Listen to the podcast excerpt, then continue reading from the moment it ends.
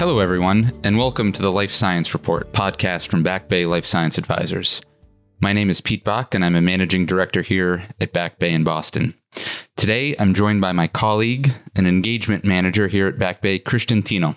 Christian, welcome. Thanks, Pete. It's a pleasure as always. Indeed, indeed. So today's topic is some of the trends we are seeing in the cardiology space. So for those of you that have been following the field for many years, we saw pharma companies deprioritizing cardiovascular disease and a general shift towards specialty therapeutic areas like oncology, immunology, rheumatology, neurology.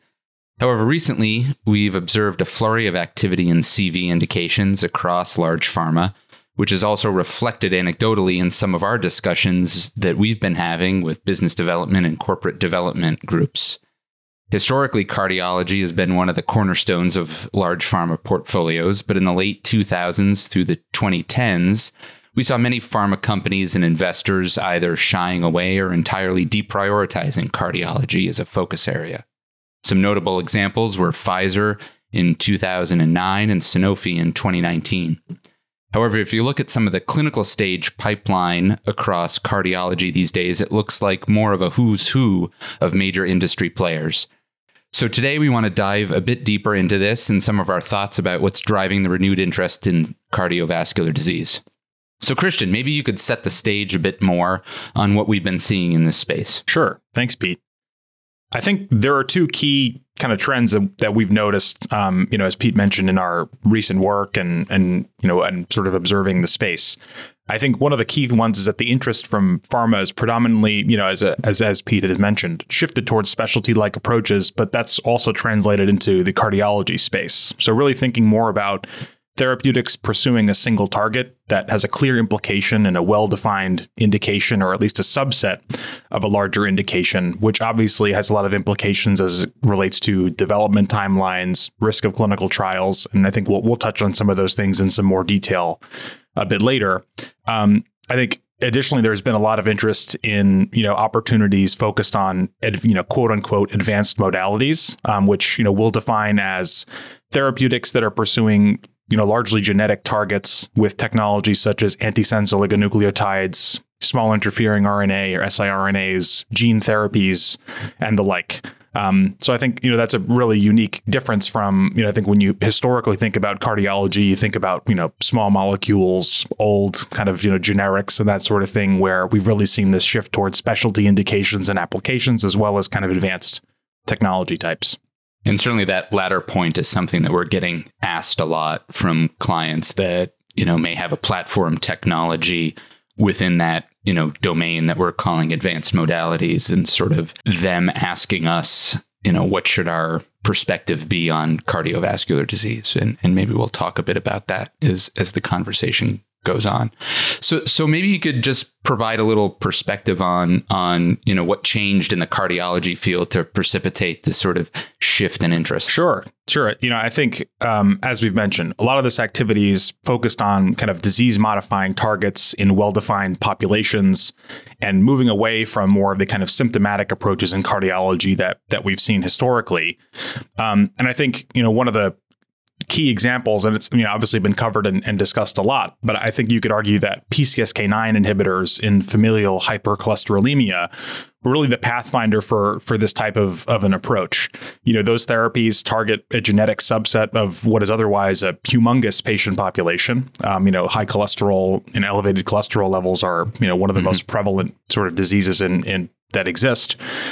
Uh, and one of the key differences there was that by looking at a sort of genetically defined subset and pursuing a you know an implicated target, they're also able to pursue a relatively high price point relative to other cardiology drugs. Again, with more of that kind of specialty type focus, and of course those you know are monoclonal antibody or at least the you know, the sort of initial ones were monoclonal antibody based therapies, which was a very novel approach in again a field that's that's largely been dominated by small molecules for years and years and years obviously there were you know anyone who has tracked PCSK9 inhibitors would, yeah. would know that they were not uh, you know immediately successful. You know Amgen and Sanofi have been you know they sort of struggled with initial commercialization there. I think that moving cardiologists towards sort of accepting you know these sort of new types of therapies yeah. that that are a little bit more expensive, you know, a little bit different than what they're currently used to was, you know, took quite a bit of effort. And then obviously there's been a lot of, you know, back and forth about intellectual property, who has rights to the target and antibodies and all that sort of thing, which continues uh, continues to play out. Mm-hmm. But I think what's what's become clear is that there, the cardiology field has really become comfortable with these types of approaches, and you know you have consensus forecasts for Repatha, which is you know Amgen's product, crossing you know two billion by 2026. So you know clearly there's there's yeah. a lot of anticipation for kind of continued success within that within that space. Interesting, yeah. Sort of along those same lines, you know, one of the other key advancements along that has been, you know, Novartis's Leqvio, which you know they acquired via mm-hmm. their acquisition of the medicines company in 2019 for for 10 billion dollars, which again was I think you know one of the you know key shifting elements of the tide here in cardiology which uh, you know is interesting because it's a, it's a, small interfering RNA against PCSK9, um, and again, it's another yeah. sort of leap forward in terms of technological complexity, and also introduces some additional challenges on the cardiology side in terms of you know it's a sort of uh, infused product that requires buy and bill, which again is an additional layer of something yeah. that uh, you know a lot of at least in the U.S. you know physicians are not cardiologists have not been familiar with historically, yeah. uh, which has been another interesting, interesting challenge there. And then on the on the other side, you've seen a lot of oral therapies targeting PCSK9. You know, both Merck and AstraZeneca have orals in, in the pipeline that they're developing towards PCSK9.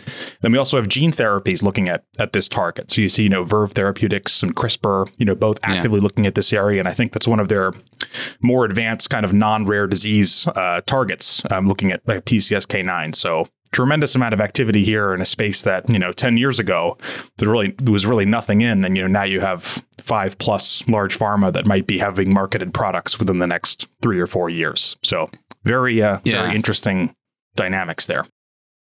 So, so maybe thinking about some of the interest in deals we've been seeing in the ASO and and siRNA and, and gene therapy space what do you think is sort of driving the interest there specifically within the domain of of cardiovascular disease. Yeah, I think I think one of the one of the key things has been, you know, there have been a lot of examples of, you know, ASO and siRNA products just having a pretty strong ability to hit disease modifying targets reliably mm-hmm. um, and have a relatively acceptable safety profile as well. I think, you know, you look at a lot of the work that Alnylam has done sort of in, in ATTR, I think that's sort of validated that mechanism quite a bit. You see those products in other sort of rare disease applications as well, where I think that there's been a lot of interest in the rare disease side for those types of therapies.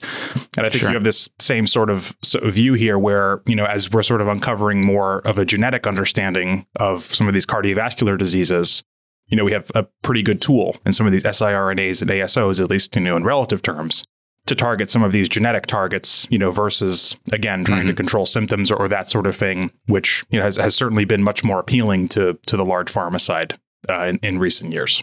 Yeah. And maybe you could talk a little bit about some of the specific disease areas or that that, you know, people are, are sort of jockeying and trying to deploy these um, assets towards you know, thinking about, you know, the the LP little a story. Sure, sure. So I think the LP little a one, you know, is is is quite interesting, just given that I think it really builds off of what the sort of PCSK9 story has demonstrated in terms of a novel target based approach, you know, improved patient selection and the like. Um, you know, I think one of the really interesting pieces of the LP little a side has been it's you know there are multiple different ASOs and siRNAs looking at at that space, and it's really kind of the predominant or preeminent modality, I guess you could say, um, so mm-hmm. far in terms of in terms of you know looking at at that target, and that would be a much larger population than you know familial hypercholesterolemia, um, looking at sort of the kind of initial data on how widespread kind of overexpression of LP little a is in the general yeah. population. So, you know, as, as you kind of mentioned, we've been looking into that space quite a bit, and there's been a lot of activity um, on the big pharma side there, sort of consolidating.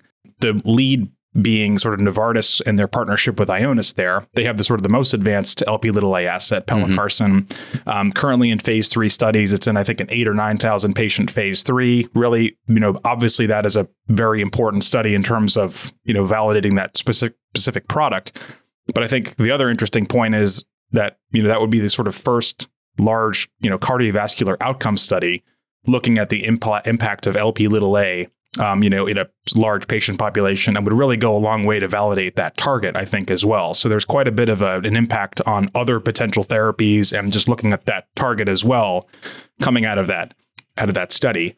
I think the really interesting thing too is that Novartis, I think a couple months ago, announced yeah. an additional deal with Ionis for a next generation ASO targeting LP little a, and they were kind of vague on what the details were. I think it's still a you know preclinical or early you know early stage program, but the, I think the idea in terms of the the rumor mill has been that there's a more kind of mm-hmm. convenient dosing regimen and some other potential improvements in you know administration or convenience there, which I think you know s- speaks a lot to the level of confidence that you know, certainly sure. Novartis has in this space, but that they're also you know making multiple bets, thinking about these additional, you know, what are some of the more traditional life cycle management type approaches among having an improved, you know, whatever it's a dosing profile, safety, whatever, yeah. whatever it might be. So, um, very interesting there, at least in terms of only what Novartis is doing. And in addition to that, you have several other companies that are that are also looking at this. Sure. So you have Amgen's deal that they did with Arrowhead a few years ago, looking at olpasiran, which has also had pretty good data so far. It's basically right behind the Novartis asset. Then you have Silence Therapeutics, Lilly. They also have phase two programs that are that are ASOs or siRNAs. You know, among those modalities, Lilly has an oral LP little a. So you're seeing quite a lot of quite a lot of focus on the area. Yeah, yeah, there must be plenty of confidence, at least from a target perspective, if you have a couple of these players making multiple bets within the same modality or across a couple of different modalities. Yeah. And I think, know, speaking of multiple bets along different modalities, uh, you know, we mentioned Lilly has is, is sort of both in the ASO siRNA game as well as an oral, mm-hmm. and they had a they have a partnership going with Verve Therapeutics, which again we mentioned on the PCSK9 side, looking at you know gene therapies targeting LP little a based on you know Verve's base editing technology. So again, continued interest in you know not only advanced modalities, but again, as, as we were talking about, multiple different bets in terms of you know whether and and again i think one of the interesting things to see play out here is how you know are they thinking about that purely from a risk management point of view that okay we yeah. want to have you know yeah. three or four different sort of shots on goal here or is are they thinking about you know multiple different you know types of patient populations or use cases that they're yeah, thinking about products right exactly which i think is a really interesting element of this and and is yet to see how that how that kind of evolves. Just given, you know, given the size of the market, I think it's feasible to to consider that they are potentially thinking about that type of a strategy where it is, you know, patient profile X yeah. maybe is more relevant for the ASO siRNA therapy, profile Y maybe for oral therapy, et cetera, et cetera. But, but again, I think, you know, a really interesting and sort of notable phenomenon here that it's not only in this space, right? We talked about it in PCSK9s. You see it in a few other areas. It's very interesting. Yeah. And even though we're talking about a specific sort of target, and we could talk about patient segmentation, right? Those that have high LPA or not, but you know, this is still a big patient population that we're right. talking about at the end of the day, given the burden of disease, particularly in the United States. So, so again, where a lot of these drugs have been and are being developed in the rare disease space, how you know what sort of considerations make this different when uh, you know moving forward from the traditional rare disease playbook for an ASO or an siRNA or gene sure, therapy. Sure. I think that's a really important question to think about here. And I think there's sort of two two big differences. You know, I, th- I think that the first one is I think that there's a, a big question about whether there's a higher sort of bar for safety or off-target toxicity or off-target editing if we're talking about, you know, gene editing approaches or, or what have you. Just given that, you know, if you think about the more typical you know, I guess, you know, traditional uh, indications for these therapies in yeah. rare diseases, you're generally talking about indications that have very few effective options, if anything at all. There is a relatively, you know, small patient population that is, you know, generally seen by, uh, you know, select number of specialist physicians, right? There's a lot mm-hmm. of concentration there. And I think that there's a lot of general thought around, you know, if something comes to market here, we're very excited about it and would sort of rapidly uptake and use that that therapy. Yeah even if there's a risk benefit profile that has quite a bit on on the risk side and sure, the sure. safety side. That said, you know, here if we're talking about a population that you know has a sort of elevated potentially level of LP little a, which again we'll see how how validated that becomes as a target. I think we're not necessarily talking about you know near term uh, adverse effects or outcomes and that sort of thing where you would be willing to accept some substantial amount of risk in terms of whether it's the editing, the toxicity that goes along with that, or, or, or what have you. so I think that having a really you know clean safety profile is going to be really important for some of these advanced modalities coming to these larger indications where there's not sort of a, such an immediate level of Yeah. urgency, I guess, in in you know treating with something that's both very effective and potentially Yeah. very risky as well. I think I alluded to the the other point here is that you're talking about a much more you know expansive call point in terms of the treating physician as well, which is also Sure. is important. You know, you think about if you're a you know company developing gene therapies that are focused on rare diseases and you're thinking about you know getting towards phase two phase three and commercializing i think if you think about you know okay we're going to commercialize independently in the us that's something that's very feasible for a company looking at rare diseases because you're not Yeah. talking about a huge effort in terms of developing that infrastructure whereas if you're looking at a cardiology indication like this um, you know that's really not that's not a trivial pursuit in terms of uh, you know the level of investment required and staffing and all that to to establish a you know a cardiology sales force is just a completely different universe of of strategy. So Yeah. uh, I think very interesting in terms of how those play out and will that continue to sort of go through large pharma is an interesting phenomenon to to see. Yeah, I think it, it it's interesting to think about in this realm. It's not only the positioning of these modalities against, you know, your traditional small molecule orals like statins, Right. right? And there's a lot written about whether or not they even work for people with elevated LP little a. But then sort of the jockeying within an ASO or an siRNA and sort of the question maybe for a gene therapy or a gene editing approach, do you want that? Normally in sort of a rare disease, you know, it's sort of a self-evident question that, you know, pricing and reimbursement and, and you know, safety efficacy profile notwithstanding, sort of, you know, getting that edit would be better long term potentially than, than a chronic Sure. dosing. But I think given you've got a much different type of patient, much different uh, call point, much different, you know, level of risk from any number of stakeholders, physician, payers, patients, you know, that value of a gene therapy or an editing uh, based approach versus an ASO or an siRNA is, is sort of an interesting existential philosophical question, I, I guess. And, and again, you also alluded to something that, as we've been diving into the field, was interesting to hear from a lot of the equity research we've been reading, and and potentially, you know, shouldn't be too surprising. Uh, is is sort of getting some of these physicians more familiar with the buy and bill business model of deploying these therapeutics you know, which has been historically something that, uh, you know, those in the oncology, rheumatology field are, are very comfortable with.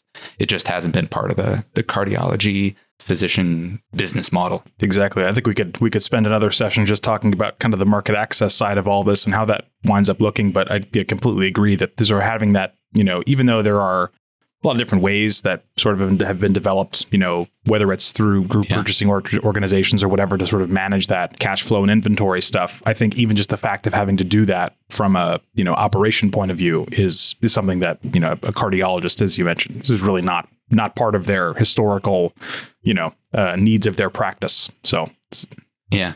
Yeah. So, so we've been talking a lot about uh, LP little a. How about other areas in cardiology that have has sort of uh, uh, seen some interest? You also mentioned sort of ATTR as as one of the first examples. Yeah, so I think uh, ATTR is an interesting one because you know you generally think about you know some of the the therapies that are there. You know, we mentioned Alnylam a bit earlier, really on the sort of more kind of the neuro side. You know, you think about some of the, the other assets that are out there looking at ATTR associated cardiomyopathy um, as has also become a, a pretty prominent area of interest. Um, you know, we mentioned, uh, you know, right at the outset, you know, Pfizer was one of the companies that had deprioritized cardiology R and D back in you know late late 2000s and you know they're one of the you know they have have a marketed product in this indication now. So obviously you know their their focus has, has kind of changed there. But i think you know as we mentioned at the outset as well this is one where it is again more of a specialized type type of focus here Yeah. know, ATTR being a rare disease and associated cardiomyopathy within that you'd have multiple different products you know looking looking at that so obviously the kind of Vyndaqel Vyndamax from Pfizer Alnylam, you know, is is pursuing. Uh, I think that they've you know, recently submitted data to, to FDA on some of their data for Onpattro here. You know, AstraZeneca and BridgeBio have a partnership looking at, at this area, and there are you know multiple other assets looking at this as well. And one of the interesting things that I think, you know, and this is maybe more more on the anecdotal side of what we've seen is that from kind of the more, I guess, you know, smaller emerging growth company side or thinking about cardiology investments as you're maybe on the investor side of things, looking at these types of opportunities where, you know, we're not necessarily talking about a large cardiology indication from the get-go, mm-hmm. but some sort of, you know, involved, you know, obviously in a few of these diseases, DMD and other dystrophies are another example where cardiomyopathy is what generally is driving a lot of mortality and reduced lifespan yeah. in these, or ultimately in, in, in these patients. Thinking about those types of indications as kind of a proof of concept for you know novel approaches in cardiology is a really interesting sort of pathway into maybe thinking about larger cardiology opportunities down the road. I think that that's not necessarily what the strategy looks like in you know some of these ATTR associated cardiomyopathy assets. Just given that that market as a standalone, I think is you know certainly uh, at least a number of pharma companies view that as yeah, viable. Yeah. um, but I think, you know, from a broader strategic standpoint, this is another sort of avenue into cardiology that I think we've seen a lot more interest in recently, where looking at some of these, again, more circumscribed subsets of populations, you know, even within a rare disease, validating a potential target that might be implicated in cardiomyopathy. You know, ideally, if it's a genetic one, I think that's even better in terms of sort of a disease modifying target but really that that being a way into cardiology as, as opposed to okay, we're going after you know hypertension from the get go. I think that that's um, yeah an interesting interesting approach. Great. So we've covered a lot here, but any other interesting assets or trends on the horizon that you want to sort of close with? Yeah, I, I think um, you know, I touched, uh, he's mentioned hypertension kind of in passing, but, you know, there is another, you know, Alnylam is in that space and just recently announced partnership with Roche there, um, you know, targeting. Sort of a, a, gene that produces uh, basically all forms of angiotensin. And I think they just had strong phase two data earlier this week or a couple weeks ago. So that's another one I think certainly want to keep an eye on in terms of, you know, is there potentially a shift in that space as well towards more of these genetic targets and advanced modalities? And then I think would be remiss not to mention, you know, the kind of uh, recent sort of type two diabetes and cardiometabolic or yeah. you know, metabolic disease uh, um, activity. Um, you know, and, and I think another interesting one there is, you know, Novo partnering with Life Edit, uh, sort of developing gene therapies, both for rare as well as kind of large cardiometabolic indications there. So, you know, obviously as, you know, the Wegovys and Mounjaros of the like have, have taken off, um, I think, you know, it would be interesting to see how, how things maybe play out there in terms of whether there's a kind of renewed look at you know whether it's weight loss specifically some of the more you know cardiovascular related elements of type 2 diabetes or, or, or what have you thinking about how some of these advanced modalities might might play a role there and again i think it certainly seems like an area where there's been some demonstrated interest from the large pharma side so sure. it's I think it's an interesting case where you know I think you've had a lot of gene therapy and ASO siRNA companies sort of you know teeing up this kind of promise of moving from lar- rare diseases into larger indications ultimately and more of a genetic medicines type approach yeah. and I think that, that that does seem to be playing out you know very much at least in the in the cardiology space so very uh, yeah. exciting time Yes, and we probably should note we, you know, sort of specifically left out obesity as as a topic within this realm because that probably is a a topic for a one or two other podcasts given sure. everything else going on in the industry. Well, well, thanks Christian for getting to the heart of the matter, as it were. I had to slip in a pun for those of you who stuck it out uh, to the end of the podcast. Wouldn't be the life sciences report without one. So uh, I know I went this long, uh, biting my tongue. So yeah, it'll be it'll be really interesting to see how these LPA little a trials read out in the next year or two, and and whether or not that'll sort of be an additional proof point for further you know investment and, and buy-in going forward. So thank you all for for listening to another episode of the Life Science Report. If you have any questions about biopharma and medtech strategic development, partnering, licensing, or more head over to the podcast page on our website and submit it. That can be found at www.bblsa.com slash podcasts. That's bblsa.com backslash podcast. Your question may be the topic of an upcoming podcast, and we look forward to hearing from you soon.